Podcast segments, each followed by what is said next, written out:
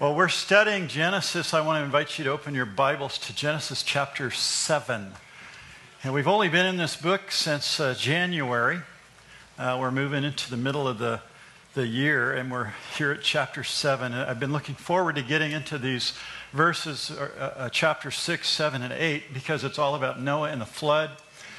And because the uh, uh, Ken Ham has opened up the Ark Encounter, there was a brother in our fellowship that actually went back to that opening, and he said it was awesome. Um, Esther and I are going to go in, in September. If you want to go with us, you're welcome to go. Um, n- not saying that there'll be any special deals. The hotels are, are pretty reasonable, but you still got to fly to Kentucky. So if you want to go, you can go. We're, we're taking uh, reservations here for the next few weeks, and then we'll buy tickets. And we're going to go back and see that ark, that life size uh, ark with all its rooms and all its little cages for all the animals and, and all the history. It's, it's a, it's a life size kind of dedication to the ark. And when you see it, it's really a testimony to the world that we believe that what the Bible says is true. So I'm looking forward to, uh, to going back there and seeing it. With your Bibles open to chapter 7, let's ask God's blessing in a word of prayer. Father, thank you for this evening and, and a time to study your word. I pray, Lord, that we would come away, come away from the busyness of the week, even our day, come away from the heat and the, and the work, and be refreshed, Lord, in your word. Speak to us, Lord, uh, through your word. This historical account, Lord, that really, really teaches us of your grace and your plan to redeem fallen man. So, God, I pray that you would just really show us your truth and, and encourage us. I pray for anyone here tonight that, that's uh, just discouraged. Lord, won't you lift him up? Fill me with your Holy Spirit. Fill us, Lord, in this room with, with the truth. And uh, Father, we can't help but uh, think about the Otaki family, a, a, family that was a part of this church for many years. And now uh, Veronica this morning has gone on to be with the Lord. And we know, Lord, that you had a time and a place, but we also know that to be absent from this body is to be present with you. And right now, she's standing before you, Lord Jesus. What a treasure, what a blessing. Her eyes are, are seeing things clearer now. She's uh, fully redeemed and glorified. And we just thank you for that. We pray for Gus and the four children left behind. We ask God your peace for their family or bless them. We thank you, God, for what you're doing in this fellowship, and we just turn ourselves over to you and, and your desire to work in our lives right now. In Jesus we pray. Amen. Amen. I've entitled this sermon tonight because Noah is now with his family. He's going to go into the ark, chapter 7. He's going to go in there. And you're going to read that as we're going to do this whole chapter because it's very repetitious. We're going to read that several times. You'll hear this phrase repeated again and again, just kind of the, the account that we've heard of.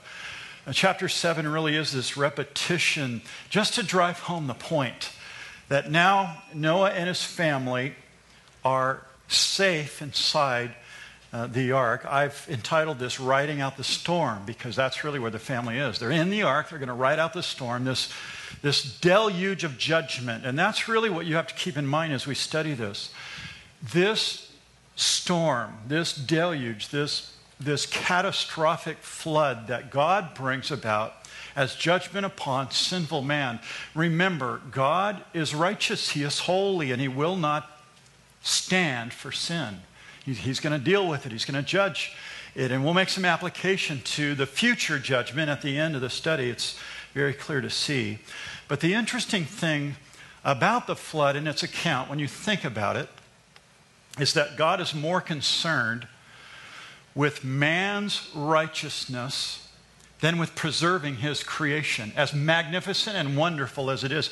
You know, we studied that first chapter of Genesis, and we discovered how marvelous, how wonderful God's creation is. But God's not preserving any of it. And the reason that He brings this judgment on the world is because the sinful heart of man. And so God is more concerned with the spiritual heart of man than the physical world. Important for you to realize that. Sin has a consequence. God will judge sin. That's the scripture uh, is replete with that. We see it again and again. And I say that because the Bible reveals that God loves man so much, his creation, that he is willing to extend grace. And he's been very gracious with these wicked people year after year after year. He's always had a witness to share to them God's standard of righteousness and, and that re- they need to repent. Over and over, they've heard the message. Noah was a preacher of righteousness, Enoch was a preacher of righteousness. They had the Sethites that were really righteous people, and they were standing up for God and living for God. But after they intermarried with the Cainites, things just spiraled out of control. This race of people, they were just so corrupt that God now judges them, the whole planet is going to be judged. The planet was created for man, and because man has sinned, God is going to judge the world. He's going to wipe out his creation.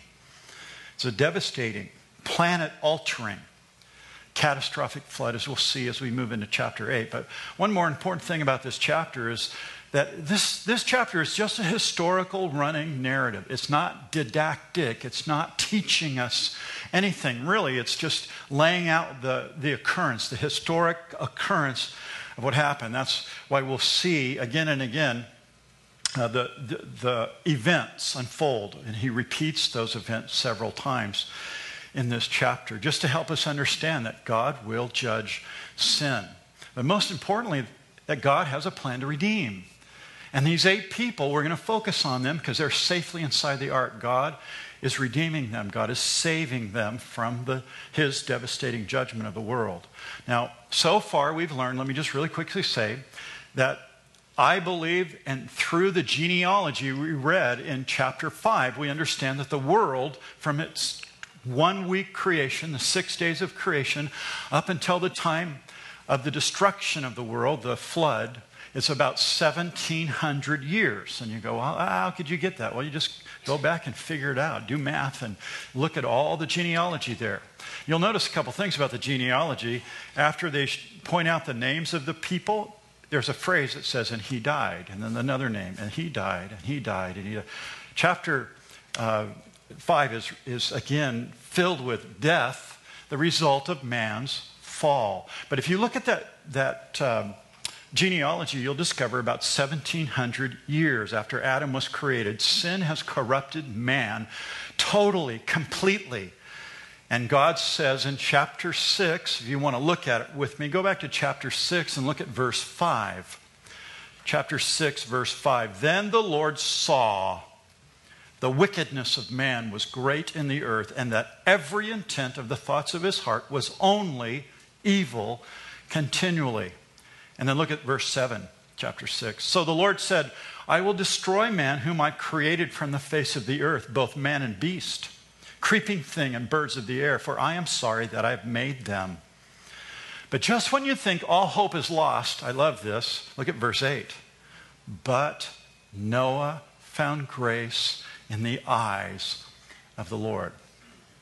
So we're introduced to this man in chapter 6, Noah, and his family, this one man and his family who is rescued by the grace of God.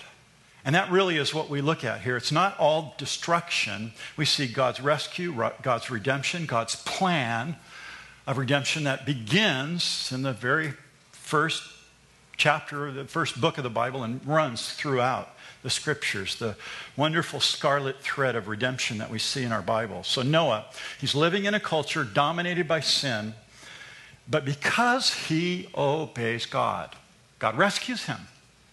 Because he's obedient, because he loves God, because he, he keeps his focus on God, even when there's sin all around him and violence all around him. So God rescues Noah and the other seven in the, the box the, the chest, the, the ark. It's not a ship, it's a rescue box, as I called it before. Look at verse 14.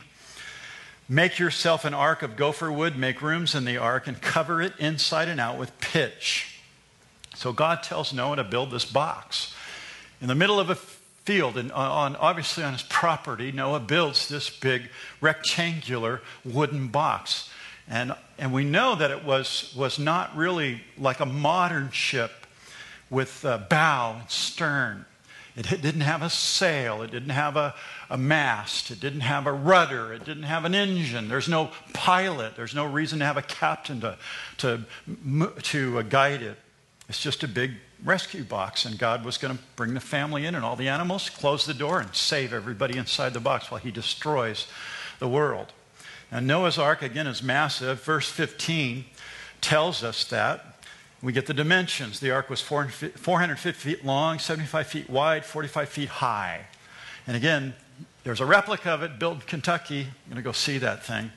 But, but it's a big box, flat bottom, flat sides, no bow. And you'll see the bow on Ken, so I'm not really sure why he did that. I'd like to ask him. But the, again, the scripture just tells us, tells us these dimensions. There's no bending of wood. They just put the wood together and built this big box. And uh, verse 17, God tells Noah why, why he's going to build the ark. And behold, I myself am bringing flood waters on the earth. So finally, after Noah's going to build this thing, God tells him why flood waters on the earth to destroy from under heaven all flesh in which is the breath of life. Everything that is on the earth shall die. And then God tells Noah and his family that they're going to be saved. Verse 18, but I'll establish my covenant with you. So God makes a covenant with him. And you shall go inside or into the ark. So God's going to use Noah as a remnant because he's righteous, and God's going to build an, a nation and a, a world around this one righteous man and his family with this covenant. He's going to make a covenant with him. And verse 19, and, and of every living thing of all flesh you shall bring two of every sort into the ark to keep them alive with you, and they shall be, ma- they shall be male and female. Verse 20 really tells us how the animals came. It says of the birds of the air after their kind, animals after their kind, every creeping thing of the earth after its kind, two of everything will come to you. So supernaturally, God's going to bring the animals. You've seen those pictures, the little you know, rainbow and the ark and the funny little elephant, you know, cartoon character, and there's two of them and two donkeys and two just kind of walking in these little uh, line right into the ark. And that God caused them to come. And it was Noah's job to keep them alive. Thus, Noah, verse 22, thus Noah did everything according to God commanded, so he did. So God is an obedient servant. God is righteous man, and he's doing just what God wants him to do. He believes God. Nobody else believes there's a God. Everybody, the, the whole society is corrupt. They're rejecting God and his rule in their life. But Noah is receiving everything and doing exactly what God told him to do. Think about it. God commands Noah to build something that's never been built before in an, in an enormous structure. In this culture that's so evil, he's building this boat, and then finally God tells him why. But Noah is working for 120 years. I remember a few weeks ago I was talking about, you know, some people have projects in their garage and they want to build a canoe. Airplanes, people build things in their garage. You know, it takes them years and years to make. 120 years in the backyard. He's got this building project going on. It would have required tremendous resources, right? So that's why many Bible scholars believe that Noah had was a wealthy man. They believe he had money, he had funding.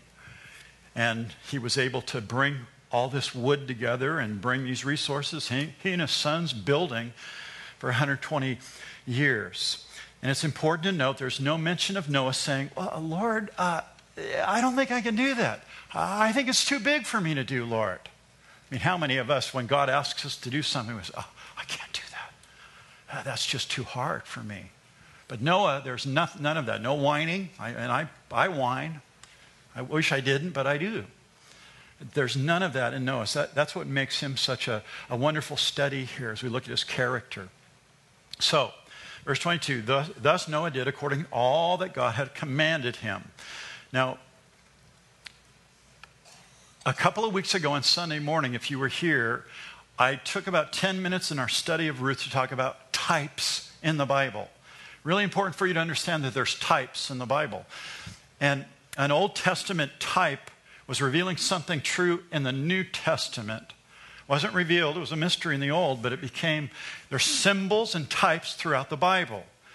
And here we have, in this story, we have a, a type of salvation in this ark, this big rescue bike, box. And the ark is a type of Christ. Because you and I come to Christ for salvation. And we're rescued in Christ, just like Noah and his family were rescued in the ark. So the ark is a type of Christ, a rescue box, a means of transportation. The ark brought Noah from the old world to the new world. Jesus brings us from the old man and his ways to new life in Christ. So we have this type again uh, in the scripture. So Noah is this wonderful type here, and the ark is a type of Christ, pardon me, and, and Noah and the ark. There's a lot of meaning in all of these things. So, Noah, uh, we believe that Noah uh, is a real person. He lived in this real time and space.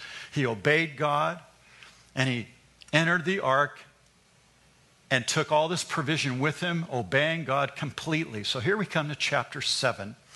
And you're going to hear the story told again and again, but let's read it together, starting in verse 1. Then the Lord said to Noah, Come into the ark, you and all your household, because I have seen that you are righteous before me.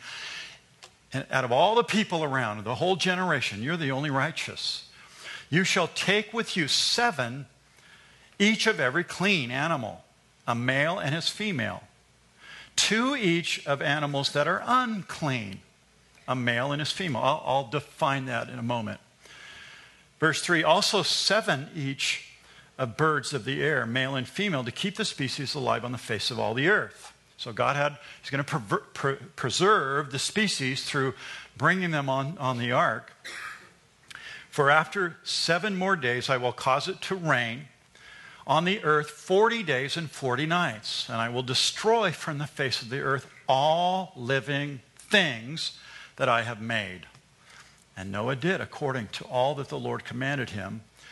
Verse 6 Noah was 600 years old when the flood waters were on the earth. So Noah, with his sons, his wife, and his sons' wives, went into the ark because of, the waters of the flood. So this chapter begins. Let me begin. There's a couple of things I want to uh, talk about here. Verse 1, there's an invitation. I want you to notice the invitation. Then the Lord said to Noah, Come. Come into the ark, you and all your household, because I've seen that you're righteous before me in this generation. That word come, it's the first time it's used in the Bible, here in, in this verse. And it's a command to Noah, but it's also an invitation.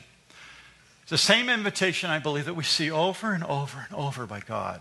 A generous and gracious God calling you and I to come. And that choice that we make to come to God. That doesn't eliminate the fact that God calls us, that God works in salvation, that God does everything to draw us. It doesn't eliminate that. It just, God gives us this opportunity. Come into the ark, the, Noah and his family. And they had to choose to go into the ark to be saved safe from the judgment of God, safe from the flood waters that were coming. So think about the people watching Noah build the ark. They're watching, watching for 120 years. They walk down the road to work every day, and they, what's he doing? Look what he's got. Do. It's getting bigger. It's, you know, 60 years into, halfway through. Look how big that thing is. What's he going to do with that side? They're watching all this. Listen to what he's saying. He's saying we had to repent. What's wrong with him? I'm not repenting.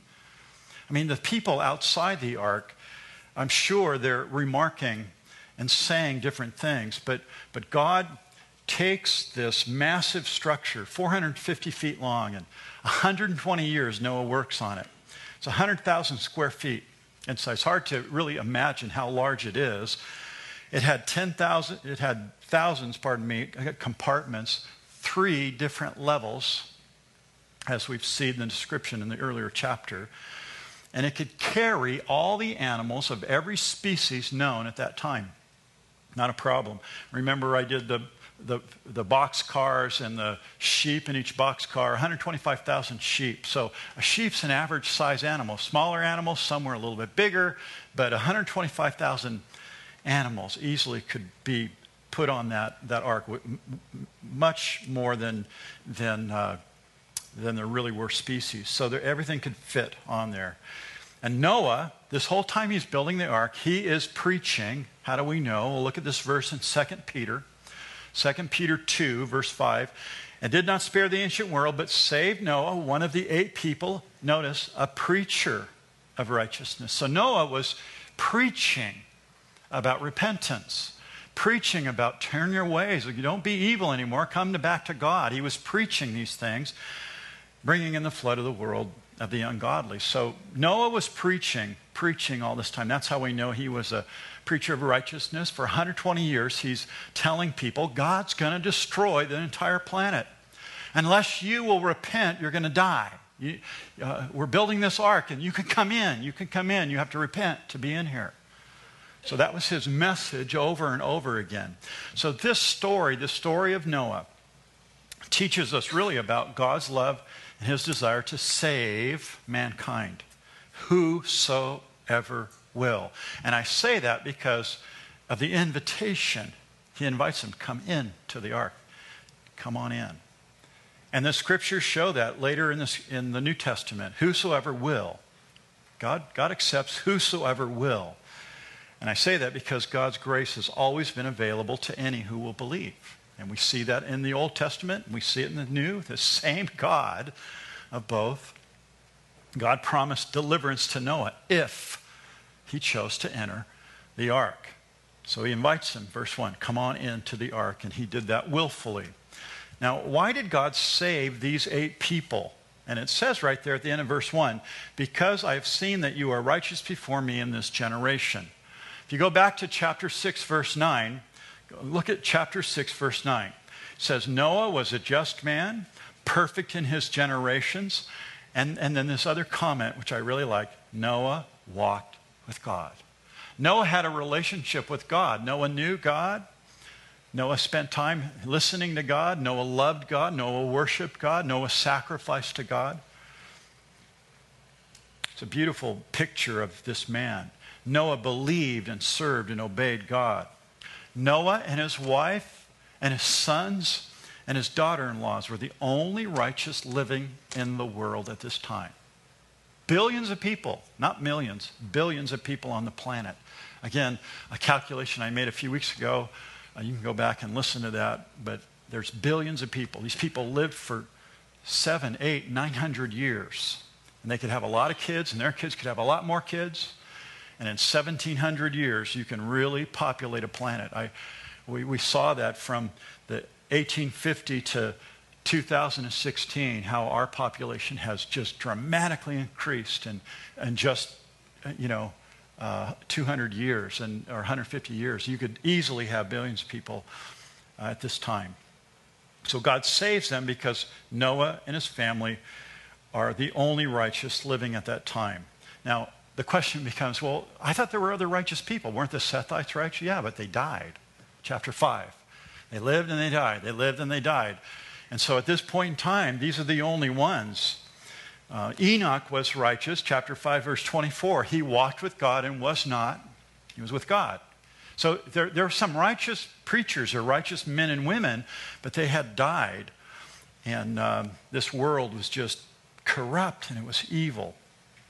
It's interesting that Enoch, he preached against the ungodly of his day, and his son, remember his son? Methuselah. Methuselah was the oldest living person, the oldest living human being. Methuselah, his name means this. Now, you know, Bible names are important. Methuselah means when he is dead, judgment will come. So Methuselah dies after living for 969 or whatever it was years. And that's when the flood happened. Very interesting. There's, there's a reason for those names. Methuselah, again, 969 years, longer than, lived longer than every other human being. But like everyone else in that genealogy, chapter 5, he died in the year of the flood. So by the time we get to chapter 7, verse 1, there are only eight people who love God on the planet. It's kind of hard to believe. Until you start looking around what's going on in America and what's going on in the world today. Remember, this society was a very violent society. Isn't that what we see? Is, aren't you seeing that in America? More and more and more violence. In the world, more and more. Jesus said in the end times there'll be war and rumors of war. And so I see that. I see that it's getting worse. It's not getting better. It's getting more and more violent. And that's what was happening here. Just these eight people were saved. So God invites Noah on the ark. He says, Come into the ark because you guys are, are righteous. He didn't say go. He didn't say, okay, get into that ark. He said, come into the ark. I love that. I think it's significant. He didn't say, go into the ark and I'll be watching you. He said, come into the ark and I'll be with you. That's the kind of grace we have in our God. Not a lightning bolt throwing God, waiting for you to make a mistake so he can slap you upside the head or take something away from you or, or judge you for your inconsistency. No, no, no.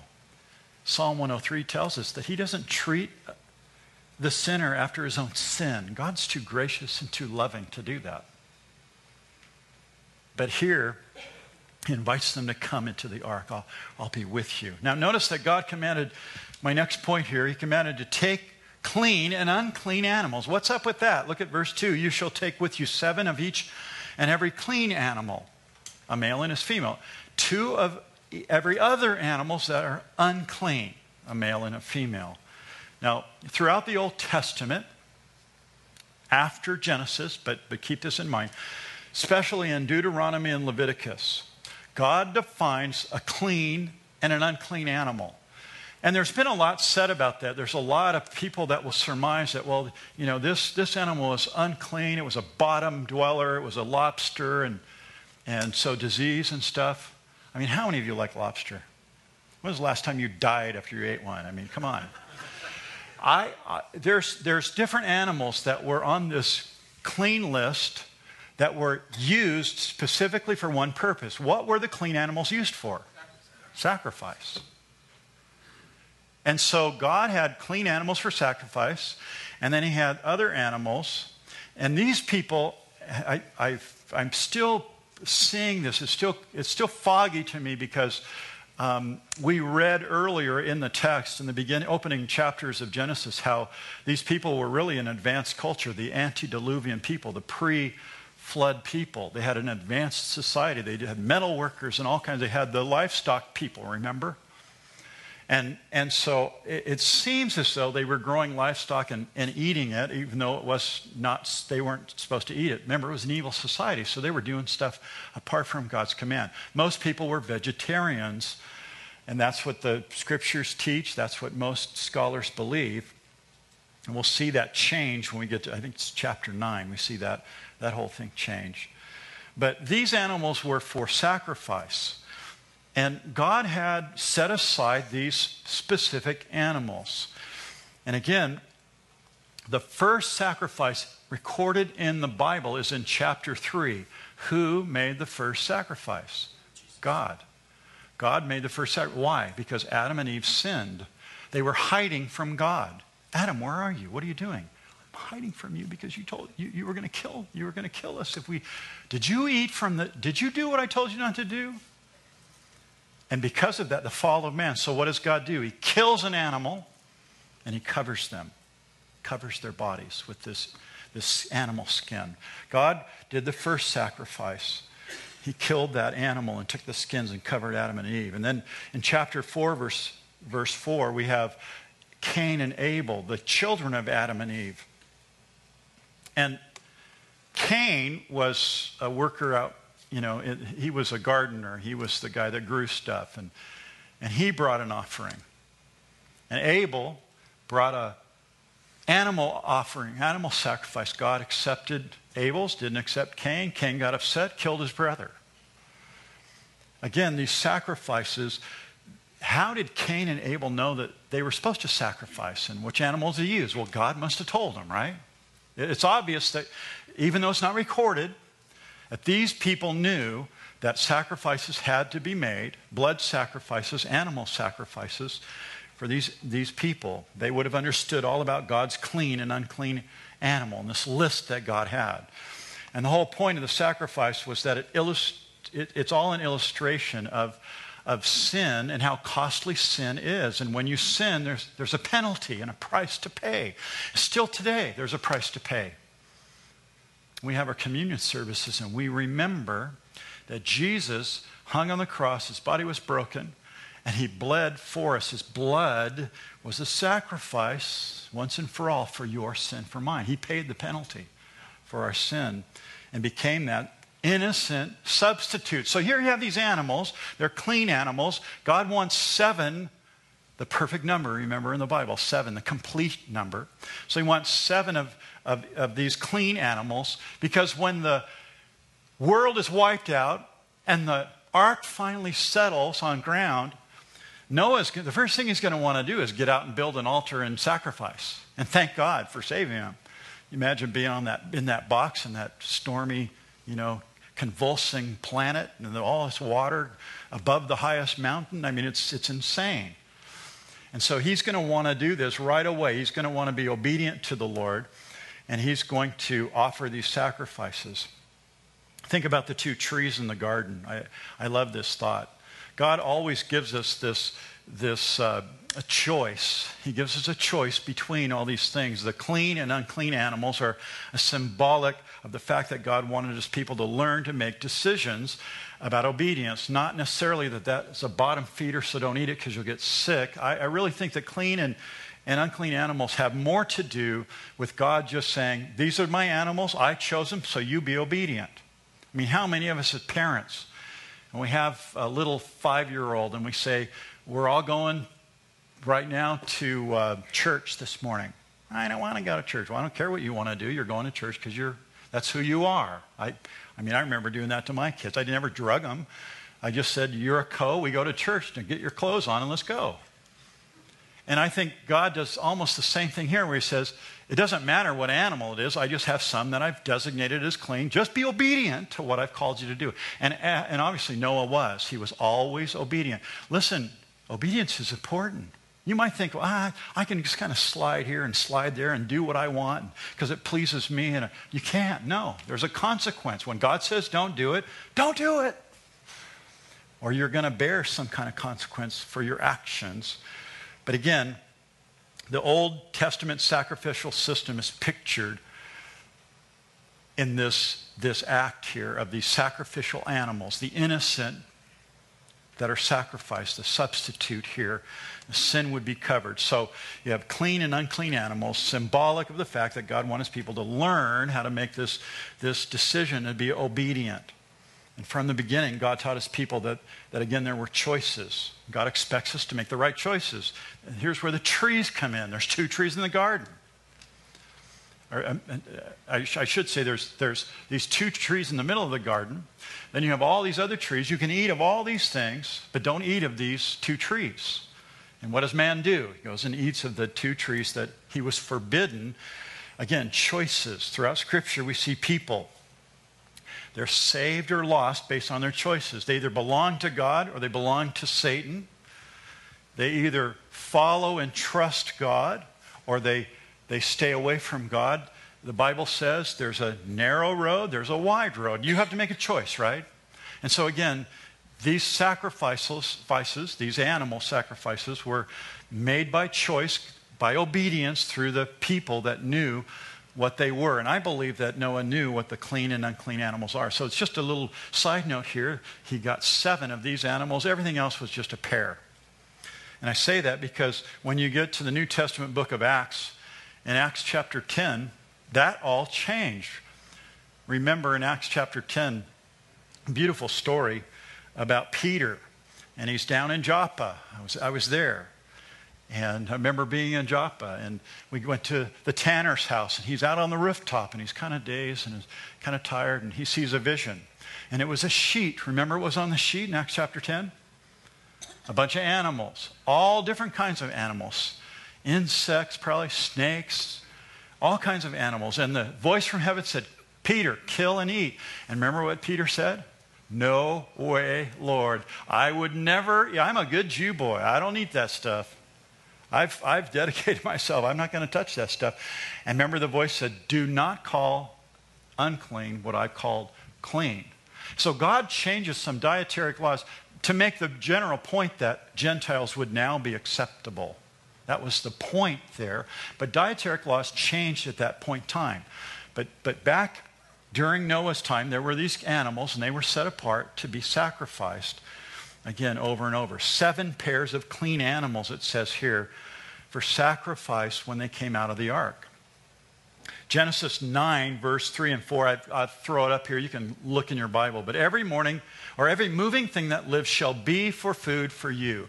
So they're vegetarians all the way up until chapter 9, these people, these pre diluvial people, and these eight, these eight people that get off the, the boat, they don't have these animals to eat. These animals were for sacrifice, and they weren't eating any, any uh, meat at that time. And then God says, I want you to to eat meat for food. I've given you all things, even as the green herbs. So now you can have meat and salad, but you shall not eat flesh with its life, that is its blood. So there's certain things that you can't eat, uh, the blood, and we'll talk more about that when we get there. But think about it. Noah gets out of the ark, and he's going to go to sacrifice, and he takes these two animals that are clean and kills them, and it's like, uh, oops, how are they going to repopulate? Well, because there were seven. That was, that was the whole idea. There were seven. They're replaceable animals. That's why they're sevens. And uh, verse 3 also seven of each bird and air of the air, male and female, to keep the species alive on the face of the earth. And then notice in verse 6 Noah was 600 years old when the flood waters were on the earth. So Noah was with his son's wife, his son, son's wives, and they went to the ark because of the waters of the flood. Now, here's where we get all that repetition. And, and here's the important thing that I want you to see. I think you probably already will see it, but Noah was on the ark for over a year. He's going to be on this boat for a year. The door shut, one window. Very interesting when you think about it. Look at verse 8. Of clean animals, of animals that are unclean, of birds and everything that creeps on the earth, two by two they went into the ark of Noah. Here's we're getting the story again, male and female, as God had commanded Noah. And it came to pass after seven days that the waters of the flood were on the earth, just like God said. It's going to happen in seven days, so get ready. Then in the 600th year of Noah's life, the second month, this is significant here, the 17th day of the month, on that day all the fountains of the great deep were broken up, and the windows of heavens were opened. And the rain was on the earth 40 days and 40 nights. On the very same day, Noah and Noah's sons, Shem, Ham, and Japheth, and Noah's wife, and the three wives of his sons with them entered the ark. Remember, they were invited, and that's when they came.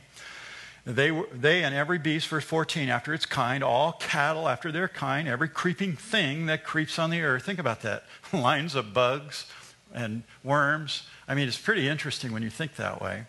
Every bird after its kind, every bird of every sort. And they went into the ark to Noah, two by two, of all flesh, in which is the breath of life. So those that entered, male and female of all flesh, went in as God had commanded him, and the Lord shut him in. Now, it's the timing here that you, you get. In verse 11, Noah enters the ark when he's 600 years, two months, and 17 days old. And if you want to jump real quick, jump over to chapter 8, verse 14. Just turn the page there. It tells us when he got off the ark, notice 601 years, two months, and 27 days old. So there's, again, I love the way the scripture lays this out for us. Noah and his family were in the ark for over a year. It's pretty interesting, huh? Now, maybe they took provisions. They, God told them to bring food and bring provisions, so they had water. When you go to the Ark Encounter, I've already seen some of it. They have these really interesting water distribution system for the animals. Very interesting the way uh, the way they're depicting it in Kentucky, and very plausible, very, very doable. But the, for a whole year, you have all these animals on the ark and, and his family. They're locked on that, that ship there, that box. Verse 12 tells us that it rained for 40 days and 40 nights, six weeks of a downpour. And we've had hours here where it rains so hard, you know, you get flood waters. Six weeks. I mean, think about that. And after it stopped raining, it took 150 days for the ark to stop floating. Again, that's chapter 8, verse 3. We'll get that next week. And then three more months before Noah could see the tops of the mountains, chapter 8, verse 5. And then 40 days later, Noah opened the window to let the dove out. Remember, we'll get that next week again. But look at verse 17 here in chapter 7. Now the flood was on the earth 40 days. So here's more repetition. The waters increased, lifted up the ark, and it rose high above the earth. The waters prevailed and greatly increased on the earth, and the ark moved about on the surface of the waters. Boy, I mean, think of that. How did it move? Big old box. And the waters prevailed exceedingly on the earth, and all the high hills under the whole heaven were covered. The waters prevailed 15 cubits above or upward, and the mountains were covered. And all flesh died that moved on the earth birds and cattle and beasts, and every creeping thing that creeps on the earth, and every man, all in whose nostrils was the breath of life, the spirit of life. All that was on the dry land died. Okay, just for a moment. Imagine yourself, it's hard to do, I mean, but, but we've got a great description here in the, in the Bible. But imagine yourself inside that box. You're locked inside the ark. Pretty violent storm. The water's coming down and, it's, and it's moving. It's moving. I don't know which way it was moving, up to the side of the ark or one side. Maybe there was flood waters, you know, that came through that area and that bumped the ark and moved the ark. It's lightning, it's rain. It's never done that before. They're hearing noise that they've never heard before, these people. The ark is rocking. The animals are freaking out. You know how animals, you move an animal, they, they're making noise. So it's probably noisy inside the ark.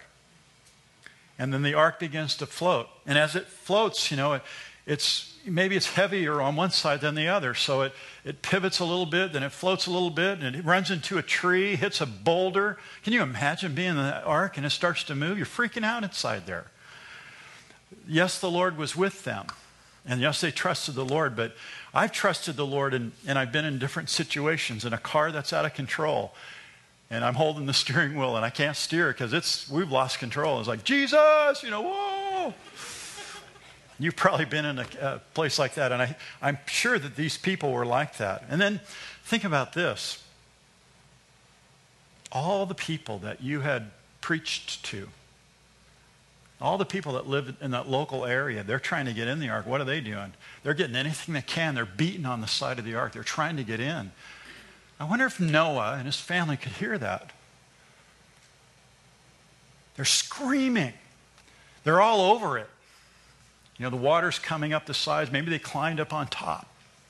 They're, they're beating on the side, but this thing is going to move and it's going to shake and it's going to tilt until everyone's dead. They're hearing all of these things. They could hear the cries, and slowly, one by one, less and less and less, and finally, all the people died. Verse 23, notice. So he destroyed all living things which were on the face of the ground, both man and cattle creeping thing and bird of the air. They were destroyed from the earth. Only Noah and those who were with him in the ark remained alive.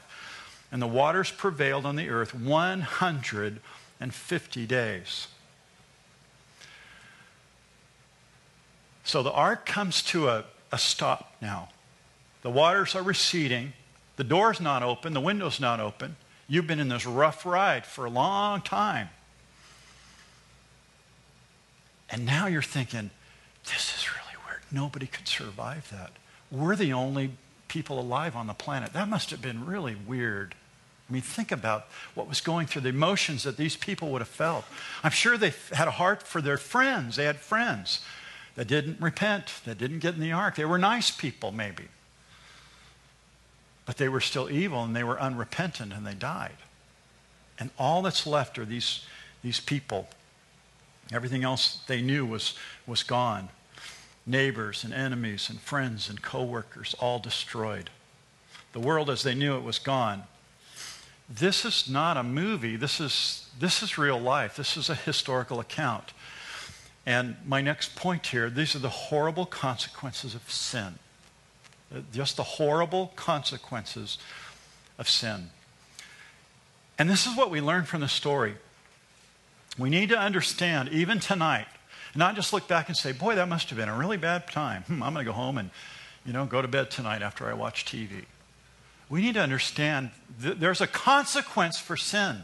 And these people were under the judgment of that sin. When you play with sin, something will happen. Sometimes we rationalize, oh, I can get away with it. You, nobody can see me. I'm in the dark and I'm me and the computer. Nobody's watching. The Holy Spirit's watching. I'm in a different city and, and nobody's watching. I remember, I was, so uh, funny, I've been in different places in the world where you wouldn't think. I had met this guy in Australia um, in 1991, and I went back in 1997. So it'd been quite a few years. I only met him for like one day. And Esther and I were back there with the kids, and we were walking through this little uh, mall in Perth. And uh, this guy was actually from the other side. He was, I met him in Sydney. And, and here we are on the other side. I mean, it's like New York and LA. We're on, over in Perth. And I'm walking through this mall, you know, and we just got there a couple of days earlier, and, and I hear, Lee, Pastor Lee. Who the heck? In, a, in an Australian accent. It's like, what, what is up with that? And look, and here's this guy. I hardly recognized him, but after we started talking, it was Martin. And I, oh, okay, I remember you, Martin. But you can go places and people recognize you. You can't hide. And your sin will find you out. That's what the scripture says. There's always a consequence of sin. We try to rationalize it or excuse it. And each time we do that, we lose sight of the holiness of God. And there's going to be a terrible or horrible consequence to it. And I say that because this event of the flood is not just a one time event, it's going to happen again. This, this whole, uh, the Bible tells it there's going to be another day of judgment and that that day is coming. So, what I want you to do is, uh, we're going to flip there. We've got a few minutes here. I want you to go to Matthew chapter 24. I'm going to show you how this story is very pertinent to our day and our time because judgment is coming. God judged the world with a flood, with rain, and we're going to see next week the rainbow. I'll never do that again, God says, promised. But He's going to destroy the world. The next time He's going to do it by another means, by fire. But look at Matthew chapter 24. Jesus is speaking in verse 37. Matthew 24, verse 37. But as the days of Noah were, Jesus says, so also will the coming of the Son of Man be. The second time I return, when Jesus, Jesus said, the second time that I return, it's going to be like, like that. Verse 38 For as in the days before the flood, they were eating and drinking and marrying and giving in marriage until the day that Noah entered the ark, and did not know until the flood came and took them all away. So also will the son, coming of the Son of Man be. Two, uh, then two men will be in a field. One will be taken, the other left. Two women will be grinding at the mill. One will be taken, the other left. And then verse 42 Watch, therefore, for you do not know what hour your Lord is coming. Matthew 24 is a prophecy. Jesus is speaking about the second coming. He's going to return. And the day and time, you'll know. You'll know what it's like because there's violence on the earth. There's war. There are people that are just saying, whatever. You know, they, they kill somebody one moment and party the next. They do violence to somebody and then party the next. It's just, there's no sense in it all. And that's what Matthew 24 really tells us here that God is going to destroy the planet again because of man's sin. And when you read a further description of man's treatment of the world in the future in the book of Revelation, it's all spelled out in that book. It's, it's going to be a terrible day. It's going to be a horrible time of judgment where God begins to judge, judge the unbelieving world. It's, it's going to be a horrible time. So, this story that we're reading, this historical account, it's going to happen again because of the sin of man. And I, I love the fact that that we can make these parallels between the two stories here. Man still has a choice to make, still today. Noah had to make the decision to go into the ark. Man today has a decision to either repent and believe or reject. We see that over and over again. In the flood, every person on the face of the earth either repented like Noah and his family and were saved, or they rejected God and the door was shut and they all died. Same today. If you accept God's provision, which is Jesus Christ, if you accept Christ, you're protected from all the judgment, from all the condemnation. But those that do not receive Jesus Christ are setting themselves up for judgment. And I, I love the fact that God is gracious and He takes, He's long suffering, and He always has His witness telling the world, telling the world. Just like Noah in the days of Noah, He was telling the world to repent, they just didn't listen. The same thing's happening today with faithful men and, and those that are witnessing for Christ. If you accept God's provision, you're protected. If you reject it, you're condemned. Now go to Revelation 20. Again, we'll, we'll end with this one, but Revelation 20. It's another place that I, I just want to make this, this parallel here. Revelation 20, verse 11. It's really a description of everyone that has ever lived is going to be judged by God. Everyone. Revelation 20, verse 11. Then I saw a great white throne and him who sat on it from whose face the earth and heaven fled away. And there was found no place for them. There was a, they couldn't get away from the watchful eye of God. And, and then John says, I saw the dead, small and great, standing before the God. And the books were open, and another book was open, which is the book of life.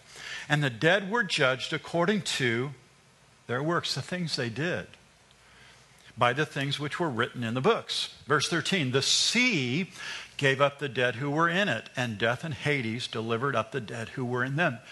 Every dead person stands now, is resurrected to stand before the great white throne. And it says, And they were judged, each according to his work. Then death, pardon me, uh, verse 14, then death and Hades were cast into the lake of fire. This is the second death and anyone not found written in the book of life was cast into the lake of fire. So, going back to the story of Noah, all it is here is the story of Noah is, is, is a warning for you and I today. It's a warning that God still judge, that God has graciously provides a way of escape. In the Old Testament, it's the ark. In the New Testament, it's Jesus Christ. We, we have that way of escape, and God's provided that from, uh, He's provided that way of escape from His judgment. Noah didn't think up the idea of the ark. God provided the ark for Noah. It wasn't Noah's plan. He, he just followed and obeyed God's construction order. God designed the ark. Noah just built the ark. God's ark was the only means for escape for these seven or eight billion people on the planet. But God provided that, and there was only one door. The picture is so, so clear. There was one door, one way to get into the safety of the ark. Notice this verse behind me, John 10, verse 9. Jesus said, I'm the door. If anyone enters by me, he will be saved and go and will go in and out and find pasture. In other words, there's only one way for salvation. The Bible makes it very clear it's through Jesus Christ. He calls himself the door. Think about Noah's neighbors. Again, going back to the story of the flood. All that matters is that a person is sincere. I mean, we, we do our best. We don't need God. We're, we're good enough for, for that. They perished in the flood. There were those probably in that day that urged tolerance. Ah, Noah's, Noah's just too judgmental. They perished in the flood. It wasn't enough to know about the ark. Many in Noah's day, they knew about the ark, they saw it being built, but they never got on board. They never believed God like Noah and his family, and they all perished in the flood. God ordained one way for salvation for these pre-diluvial people. God ordained one way for salvation for you and I, and it's through the person of Jesus Christ. And it doesn't matter if you're rich or poor. It doesn't matter if you're educated or uneducated. There's only one way to heaven, and that's through the person of Jesus Christ. You can ride out the storm even today. Even tonight, you can ride out the storm. You can be assured of glory like, like our sister Veronica Otaki, who believed in Christ. She put her faith in Jesus. And as she left the planet this morning, she breathed her last breath. She closed her eyes. And then immediately she opened her eyes and she saw her Savior, Jesus Christ. What a glorious truth. And because she trusted Jesus and went through that door, she is safe. She's saved. She's redeemed. She's glorified. She's now more alive than she's ever been. That's the kind of salvation God provides. And there's only one way. God invited Noah and his family aboard the ark. He said, Come on in, come into the ark. And I believe he invites tonight. He invites me, he invites you. If you've never received Christ tonight, he's inviting you. In fact, I want to show you one more verse before we close Revelation 22 17. And the Spirit and the bride say, Come, and let him who hears say, Come, and let him who thirsts come. Whoever desires, let him take the water of life freely. You make the decision to come as God calls you even tonight. Let's pray. Father, I thank you for this story, this historical account of Noah and the flood and his family. It's a, it's a story, Lord, that really shakes us as we, we realize that you've provided the way of salvation, but we have to choose. And I pray, Lord, tonight that each and every one that's sitting here listening would have already made that choice. I know most of the people here, and I, I'm grateful, Lord. We're so thankful that that you worked in our lives, that you showed us and you drew us, and, and we finally believed. And at that moment, we were saved. And I, I pray right now, there's anyone here that's never believed in Jesus, never put their faith in Christ, that tonight you would do so. That you would trust him as your Lord and Savior. And right now, as heads are bowed and eyes are closed, is there anyone here that would, that would raise their hand and say, Pastor Lee, pray for me. I want to receive Christ. I want the salvation that's free. I, I believe in that, that one way in, in Jesus Christ. Is there anyone here that would say, Pastor Lee, pray for me? Receive Jesus. I'm so grateful that, that you, that, that our congregation knows Christ. Father, thank you for the work you've done, the salvation you've given. And thank you for this story that reminds us, Lord, that there's judgment for sin. Help us to live righteously like Noah. Help us to walk in the Spirit Help us to choose to obey you and your law and your ways. And Lord, thank you for the freedom that we have in Christ Jesus tonight. And it's in his name that we pray. Amen. Amen. Let's all stand together.